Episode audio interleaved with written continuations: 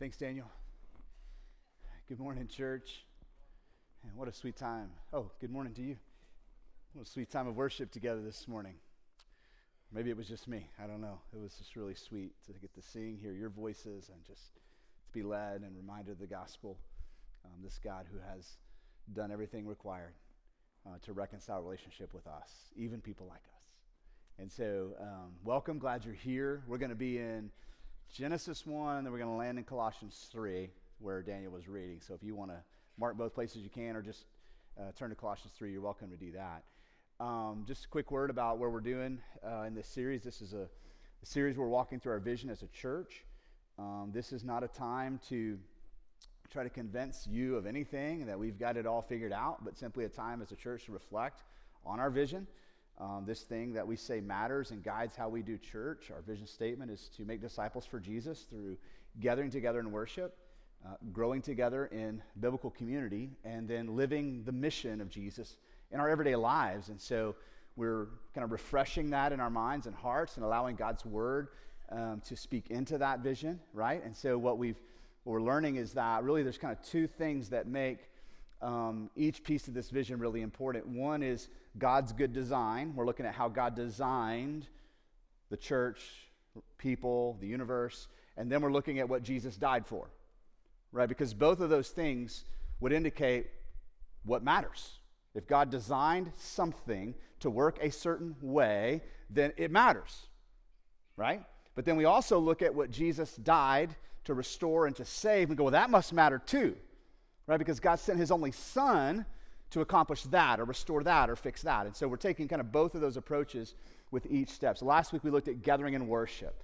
This is, by God's design, what we were created to do, to gather together with other worshipers in a weekly rhythm that God embedded in the DNA of the universe. The universe works in rhythm, and he created us to work in those rhythms, not ruts, but rhythms, right, where we gather together to worship him. And not only did he create us for that, Jesus died to restore that. And so it matters. And so this week, as we look at our relationships with one another, which we describe often as biblical community, meaning community, relational community that's grounded in a truth that is greater than ourselves, biblical community, a community that is not just described but governed by the principles of God's word. So we're going to start in Genesis together, and with this in mind. I want to start in Genesis 1, verse 26. This is the sixth day of creation. Then God said, "Let us make man in our image, after our likeness, and let them have dominion over the fish of the sea, and over the birds of the heavens, and over the livestock, and over all the earth, and over every creeping thing that creeps on earth." So God created man in his own image.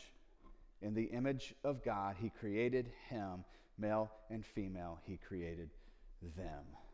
Okay, so we read this passage, we notice, just almost immediately, God's referring to himself in plurality, us. Let us make man in our image. And the Gospel of John begins by introducing us to Jesus this way, that in the beginning was the Word, and the Word was with God, and the Word was God. Talking about Jesus, he was with God in the beginning. So we don't have to ask, what is he talking about here? Who is with him? Who's the us? We know this is a reference to the Godhead, Father, Son, Spirit.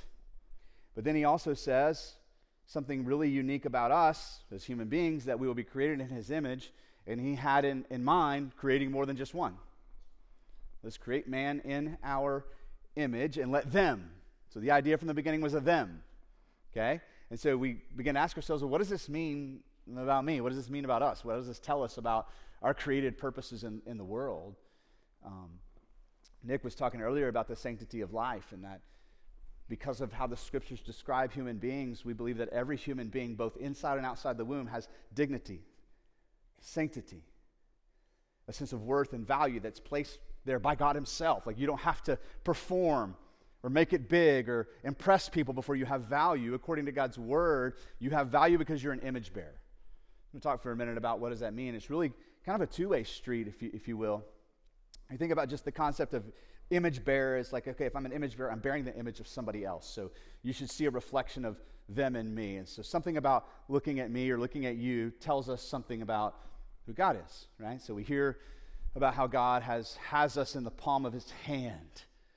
And so you look at me or you look at somebody else and you see a hand, you go, okay, I can get a concept of that because I'm looking at an image bearer. So I get some kind of concept of what God means then, because I've held something in my hand before. I've held tightly to something in my hand. And so you can see a reflection of who God is, but then it goes the other way too, that something about who God wants you to see is like revealed in us. And so you can actually learn a lot about who you are by looking at him, both and. So you can learn about God by looking at image bearers, the imperfect reflection of a holy God, but you can also learn something about image bearers by looking at God. Does that make sense? So we look at God here in this passage and go, well, what was it about him that he wanted to reflect in these image bearers? What is it about this plurality, this idea that God is Father, Son, and Spirit, one at the same time? Here's what we need to understand, and Daniel, the elder who was up here reading earlier this morning, was with us in kind of a pre-service devotional. He was talking about, what was before creation, and we're trying to help us think about how, God has eternally existed. And so not only has God eternally existed, he has eternally existed in relationship with himself. Love, for example, wasn't a concept God came up with after he created us. He didn't create you so that he could then exercise his love. He was already loving. So we talk about dignity and sanctity of life, and God didn't create you and me so that he could show how to give dignity. He was already giving dignity to himself. The Father has always loved the Son. The Son has always dignified the Spirit. The Spirit has always honored the Father. So that's eternally true. God has always existed in an eternal, loving, honoring relationship within himself. Is anybody's mind hurting yet? Okay. Now he's creating us to bear that image in the world. Go look like me in the world. Go show the rest of creation who I am. And so then we fast forward to the next chapter, Genesis 2:8. Then the Lord said, "It is not good that man should be alone." Now, is God saying, "Oops, I made a mistake"? He's just saying, "I'm not done creating," because see, I created this one to need a counterpart. I needed this one to have another image bearer to walk with and live with, and in order to express that love and that honor and that dignity and all those things that make the Godhead, right? Adam needed another image bearer. It wasn't good for him to be alone because God's creation wasn't complete. And then in verse 24, therefore, a man shall leave his father and his mother and hold fast to his wife, and they shall become one flesh. And the man and his wife were both naked and were not ashamed. So, in this passage, we see that mankind was created for intimacy. Okay, and you can break it down a couple different ways.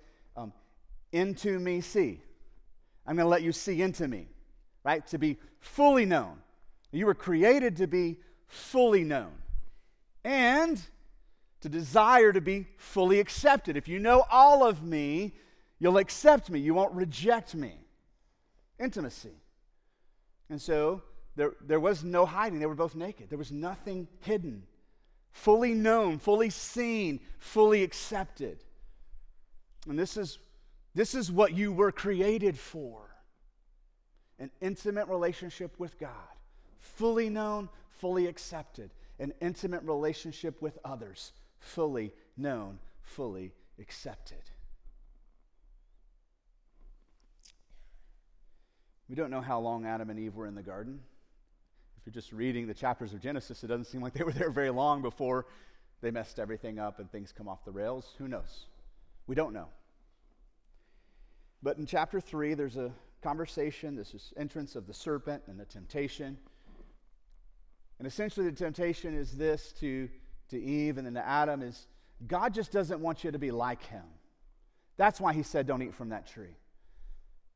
And so there was this temptation to be more than just human, right? So like, yeah, you don't have the knowledge that comes when you eat from this tree, Adam and Eve. And if you eat of it, you'll have this extra, you'll be more than human. You'll be more than what God created you to be. God just doesn't want you to be that. So he gave you this rule to kind of keep you in submission, to keep his foot on your back and keep you pressed to the ground. And that was the temptation. If you eat from this, you're going to be like God, and God doesn't want that.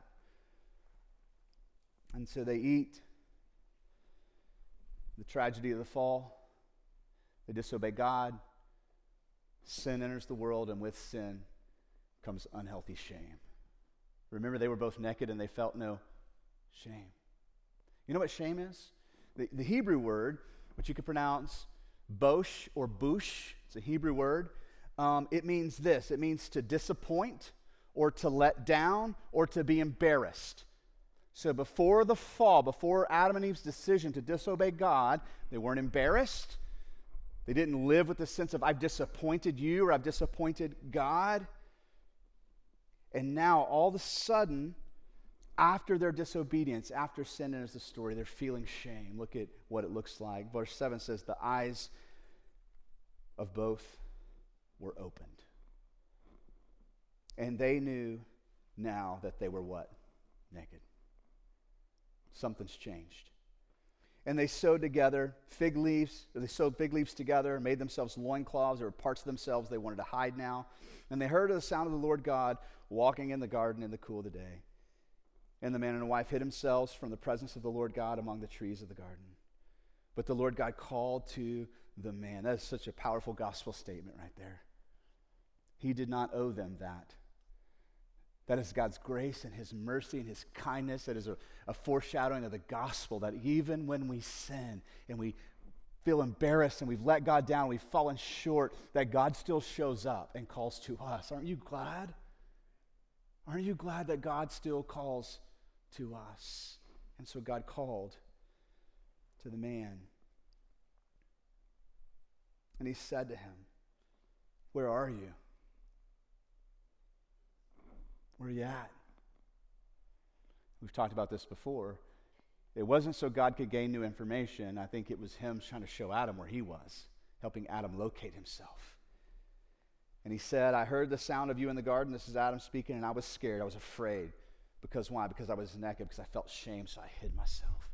I knew I had let you down. I knew you wouldn't accept me anymore if you knew this about me, so I'm going to hide from you. You see, immediately, intimacy is like fractured. Now they feel shame. I'm going to refer to shame in this context as unhealthy shame. I won't unpack it all this morning. But the idea of a shame that's connected to sin, a shame that's connected to guilt, a shame that's connected to, I have violated what God has called me to do. And so now I feel this shame. And instead of being like God, they were tempted to be more than human. Now all of a sudden they didn't feel like they were enough, less than. Think about that. The day before, they were fine being human beings walking in the garden. And now all of a sudden, it's not okay. I'm not enough. If you see all of me, you'll run from me, or you'll reject me, or you'll use it against me. If you see all of me, you will not accept me. So the only way I can be close to you is to hide parts of myself that I'm embarrassed of. Does that sound familiar? I want to be close, but if I show you all my cards, you're going to use them against me. So it's, instead of vulnerability, it's calculated transparency. And it feels like this. Oh, that's close enough. Yeah, come get close, come get close. That's close enough. I don't want you to see all of me, because if you see all of me, you won't love me. And now what was created by God as good has been tainted by sin and shame. But hear me, church, this does not change your design. This does not change the intent for which you were designed. God didn't go, well, never mind. I guess we'll use you for something else in the kingdom. You were still created for intimacy. And a relationship with God where you were known and accepted. You still need that. And a relationship with one another where you don't have to hide. You can be known and be accepted. Well, this is going to fast forward us to the church and what we mean by biblical community in the sense that we believe that God has called us as a church to grow together in the context of community, relationships. We talked about this last week. There are implicit places all over the New Testament that talk about the importance and the significance of relationships. I mean, even if you just start at the very beginning of the church in Acts 2, you see that they were intimately living lives together, selling their possessions, giving them to anyone who had need. And instead of like guarding themselves from one another, they're leaning in towards one another. You see, 1 Corinthians 12 describes not just spiritual gifts, but the reason why we have spiritual gifts is so that we can function relationally like a human body, like interdependent on one another. And here's the truth of it. I don't just need your gifts. I need you. I don't just want you for what you can offer. I want you for you because you're an image bearer. There's a whole chapter in Corinthians that talks about this. Some other examples, James 5. Confess your sins to one another and pray for one another that you may be healed. What's that for? Can't this just be me and Jesus? Can't I just confess in my prayer closet with me and Jesus? And why do I gotta loop you in on all this? 1 John chapter 1. John says this, that when we walk in the light as he is in the light, we'll have fellowship with God and one another. And then we're like, well, what does that mean to walk in the light? And he tells us, well, if you'll confess your sins, he's faithful and just to forgive you and to cleanse you of all unrighteousness. That's the gospel. And once you've done that, now walk in fellowship with one another. This connection between forgiveness of sins and my relationship with you. We've got to be cautious not to separate those two things. Go to Ecclesiastes. Did you know that two is better than one? Like, that's a biblical concept. Why? Somebody gets cold, finds themselves in need, you got somebody there with you. A cord of three strands is not quickly broken. It's like how God created the universe to work and put us in it. It's not good for you to be alone. Over 40 commands in the New Testament about biblical community and how we are to love one another in specific ways. So implicitly, it's all over the Bible that these relationships matter, okay? But then explicitly, there are places you can go to where we begin to connect not just God's design to relationships, but we begin to see this is what Jesus died for, right? We talked about on both accounts, right? That gives weight to the conversation. We go to Colossians. This is where we're going to spend our time, the rest of our time today is in Colossians. We'll start in chapter 3, verse 1. Paul reminds us of the gospel. He says, if then you have been raised with Christ. He's speaking about being spiritually raised with Christ. When you put your faith in Christ and him alone for your salvation, for the forgiveness of sins, then he acts, he moves, he shows up, and he forgives you, and he cleanses you. So you've been raised to walk in this new life the same way Jesus is resurrected from the dead. We are by faith resurrected to this new life. If then you have been raised with Christ, seek things that are above, where Christ is, seated at the right hand of God, and set your mind on things that are above, not on the things that are on earth. For you have died, spiritually speaking, and your life is hidden with Christ in God. When God, who is your life, appears, then you shall also appear with him in glory. So because you are a recipient of the kindness of God through the gospel, set your mind on things that are where? Above, not on things on earth. One of the mistakes that we make with this is we go, okay, I just need to imagine the heavens and think about that. I don't need to think about anything on earth. But then we begin to realize that the things on earth are also a reflection of things above. Look at what he says next in Colossians 3 as he describes these things of earth that we're not to have our focus on. Verse 5, he says this way, put to death, therefore. Okay, so if we're going to have our minds on things above and not things on the earth, Paul says here's what needs to happen. We need to put some things to death. Put to death, therefore, what is earthly in you. sexual immorality, impurity, passion, which is the same Greek word for lust. So it's not the idea of like God-honoring passion. This is the idea of evil passion, lust, evil desire, and covetousness, which is idolatry. On account of these, the wrath of God is coming. And in these two you once walked when you were living in them. But now you must put them all away. Anger, wrath, malice, slander, and obscene talk from your mouth. Do not lie to one another. So tell the truth to one another. Don't lie to one another, seeing that you have put off the old self with its practices.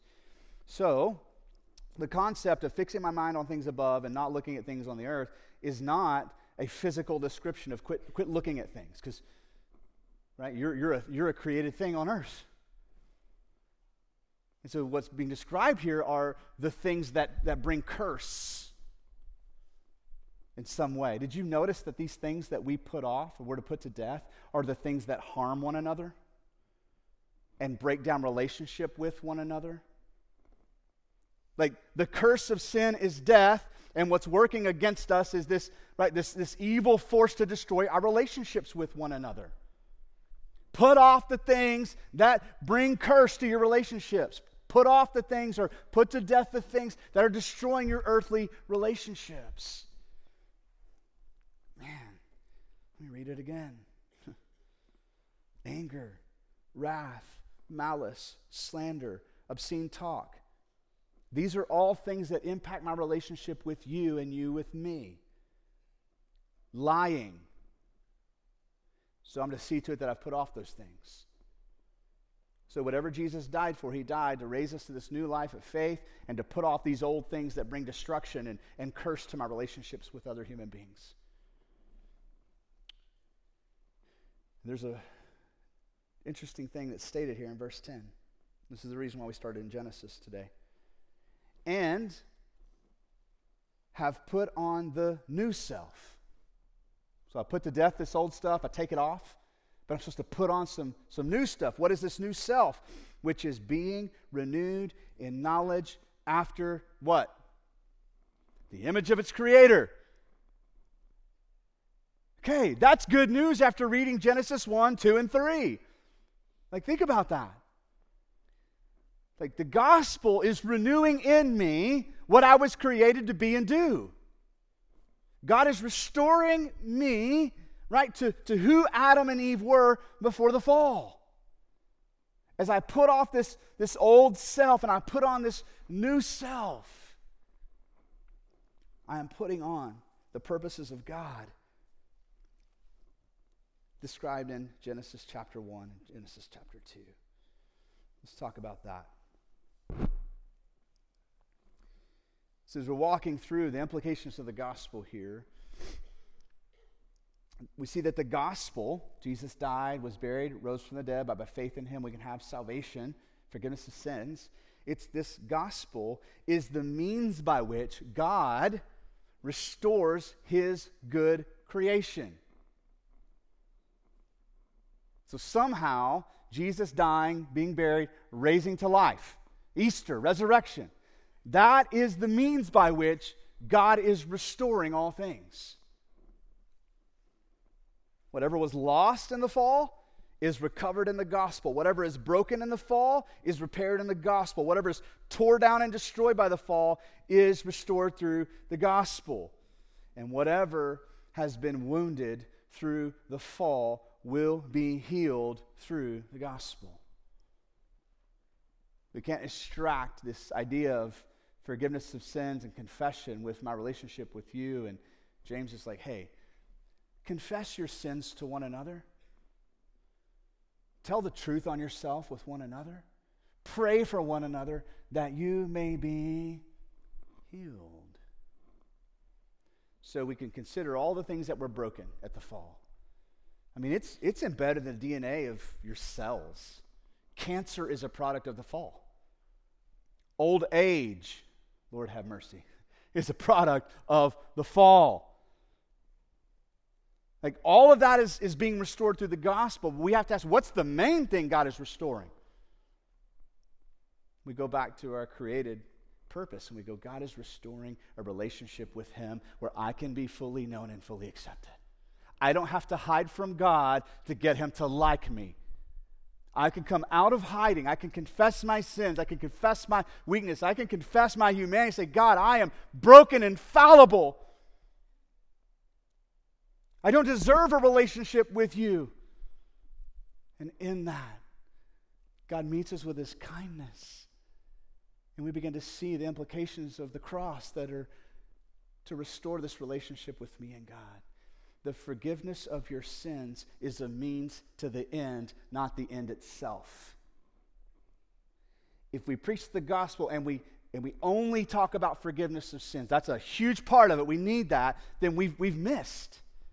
The forgiveness of the sins is the cleansing of my heart so I can be in a relationship with God again. So that when he comes to do relationship with me, I'm not hiding from him, but I'm walking as this new creation in his presence. So then we turn back then to the rest of Colossians 3 and we look at what we're supposed to put on. I want you to pay attention to how many of these things are relational. Like what's being restored through the gospel is relational. Look at what he says in verse 12, put on as God's chosen ones, holy and beloved. Put on compassionate hearts, kindness, humility, meekness, and patience, bearing with one another, and if one has a complaint against another, forgiving each other. As the Lord has forgiven you, so you also must forgive. If you're in Christ, if you're saying, I've received the gospel, then what you're saying is my relationship with God has been restored and my relationship with you has been restored. I don't have to hide parts of me from you. I don't have to hide from God anymore. And everything that is listed here impacts my relationship with you in a blessed way. Right? The slander and the obscene, that was a curse. Now when I treat you this way, it blesses you and you bless me. Compassion, kindness, meekness, humility, patience, and bearing with one another. And above all these, put on love, which binds everything together in perfect harmony. I would exchange one word, and this way it binds everyone together. God's not just binding things together, he's binding image bearers together in perfect harmony. And let the peace of Christ rule in your hearts, to which indeed you were called in one body, and be thankful. Let the word of Christ dwell in you richly, teaching and admonishing one another in all wisdom, singing psalms and hymns and spiritual songs with thankfulness in your hearts to God. Whatever you do, do it in word and deed. Do everything in the name of the Lord Jesus, giving thanks to God the Father through him. Here's the list again. All these are relational words. This is what God's calling you to put on as a recipient of the gospel. Compassionate hearts. You can't even do that without another human being, can you? I mean, I guess you could express compassion towards a puppy. I don't think that's what he's getting at here. Kindness, humility, meekness, patience. These are all the descriptions of being an image bearer. This is who Adam and Eve were before the fall. Whatever was lost is being restored through Christ. Bearing with one another, forgiving one another. I love the must at the end of that. You must do this. If not, you're going to miss the whole point. The point of the gospel isn't to clear your conscience so you can navigate the world as kind of your own God and your own Lord with a clear conscience. The point is what? Adam and Eve didn't have a clear conscience and it kept them from one another. The point is restored relationship.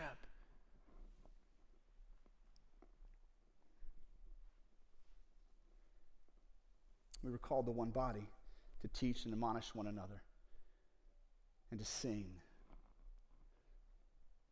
Think about that. When we were singing earlier together, if you were singing like from your heart and you meant the words, like that was a glimpse of the garden before the fall. That's what it was like to be Adam and Eve before the fall. Think about that. You go read the description of Revelation. You know we're going to sing again, right? We're going to sing again. That's what God's people do. We join our voices together and worship him.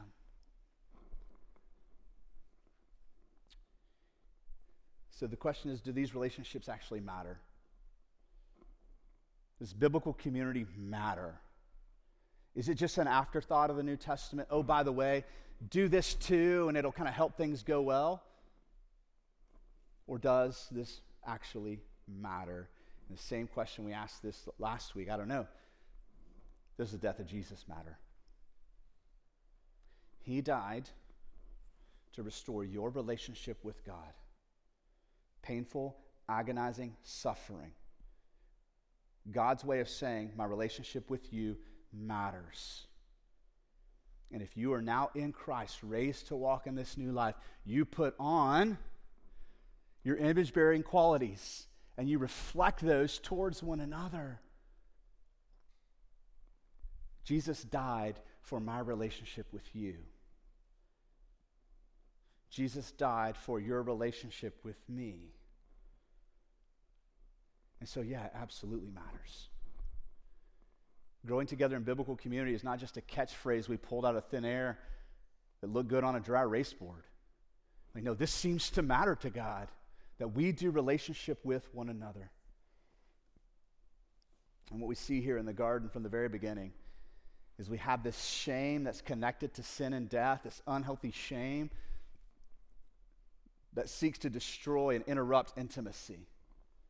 So I'm going to give you just a list of thoughts I had. The voice of unhealthy shame versus the voice of the gospel.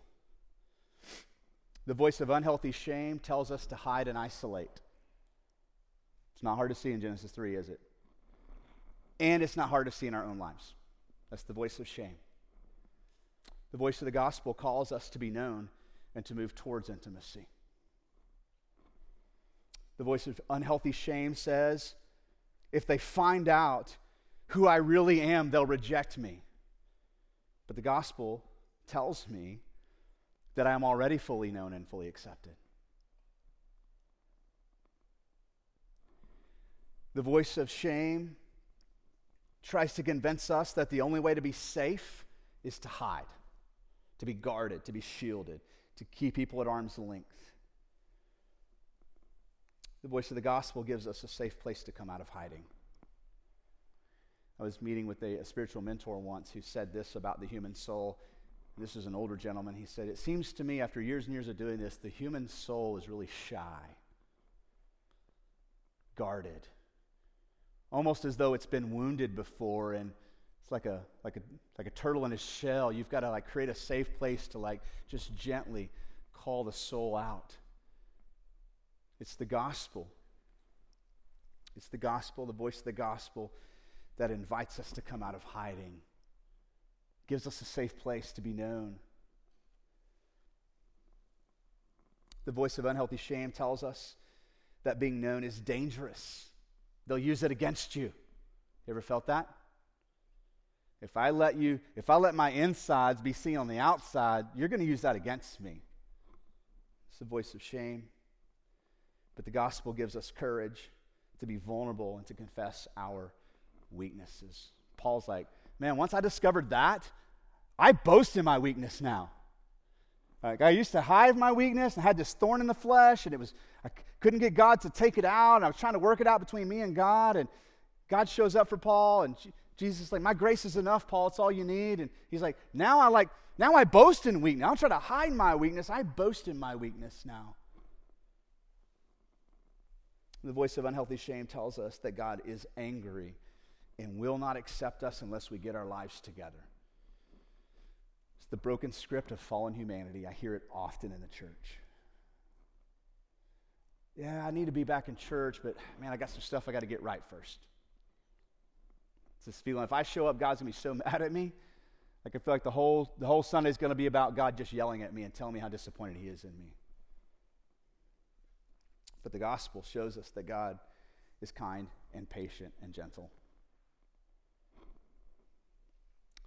The voice of unhealthy shame tells us to hide our weaknesses, but the gospel compels us to boast in weakness and walk in confession.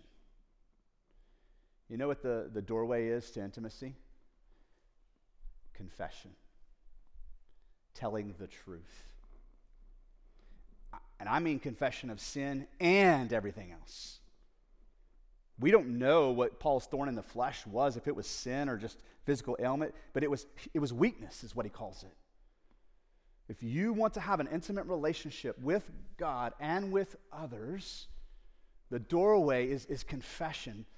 I say this, hey, I need to tell the truth on myself right now. That's my opening phrase sometimes for confession. It's my way of kind of breaking the ice and letting you know something's coming. And if I don't do that, though, I'm going to feel like there's something I'm hiding from you, and I'm not fully known with you. So it's hard to feel like we have intimacy when I know I'm hiding something from you. So sometimes I just need to just tell the truth on myself. Let me ask you this question. Is living in a fallen world hard? Confession is telling the truth about that. Like, if you can't confess weakness and sin, it's almost like we're operating under the lie of Genesis chapter 3 and trying to be more than human. It's like, no, if I tell you this, then I'm going to have to be less than what I am, and to be real with you is not enough. It's like we're still buying into this idea. I got to be more than you. I got to be superhuman. I got to be the one of us that has it together. I'm okay if you don't have it together, but I have to have it together. Well, guess what? I don't have it together. Neither do you. Confession is this doorway, this pathway to boast in weakness. Living in a fallen world is hard. Confession is telling the truth about that. I want to just end with some questions for you to think about, and really the main point that I want to draw out of this is, A, you were designed for intimate relationships with God and others, and B, Jesus died to restore your intimate relationship with God and with others. To become a Christian is not to walk an aisle and say a secret sauce prayer and then to go out into the world and live as your own, God unto yourself, free with a clear conscience. No, it's an invitation into a relationship, a restored relationship with a holy God, and a restored relationship with one another. So here's some things I want you to ask yourself as we wrap up. How many relationships do you have where you are fully known and fully accepted? Think about that. How many relationships do you have where you are fully known? Like, there's no hiding. No hiding at all. Fully known and fully accepted. And I want you to think about this. How has the voice of unhealthy shame, whatever was going on in Adam and Eve, how has that kept you from experiencing intimate relationships in your life? Because if you aren't fully known, you're not fully walking in intimacy. So what is your voice of shame? I'll never be enough. If they know me, they won't like me. If I tell the truth, they'll reject me. What is that voice of shame in your head? And I want to ask you this really important question. How does the gospel give you courage and or permission to confess your weakness to God and others? Jesus died on a cross, and he didn't die for nothing. How does knowing that the Son of God died on a cross, was buried in a grave, and resurrected, that by faith in him your sins can be forgiven and relationships can be restored? How does knowing that truth give you courage and, if you need it, permission to boast in your weakness, to confess your weakness to God and to others? The great lie of Satan in this room is that somehow I need you to have it together and you need me to have it together. Church, I don't need you to have it together. I'll take the real you any day. Do you believe what I just said? I'll take the real you any day. And lastly, what do you need to confess to be fully known by God and others today? I'm not going to guilt you into doing it. I can't do it for you, but at least be honest with yourself. If with nobody else, start there. What is it you need to tell the truth about? in order to have an intimate, restored relationship with God or an intimate relationship with others, or maybe some of you both. Maybe you're high, there's a lack of being known in both. What is it? What is that thing that if the whole rest of the room knew it, you're scared that we'll turn on you and reject you? What is that thing? My question this morning is, can you trust the gospel? This invitation from God, come, be fully known and fully accepted. I don't need you to get your act together first. We'll work on that afterwards. Do you hear that? There is a working on it piece of being a Christian.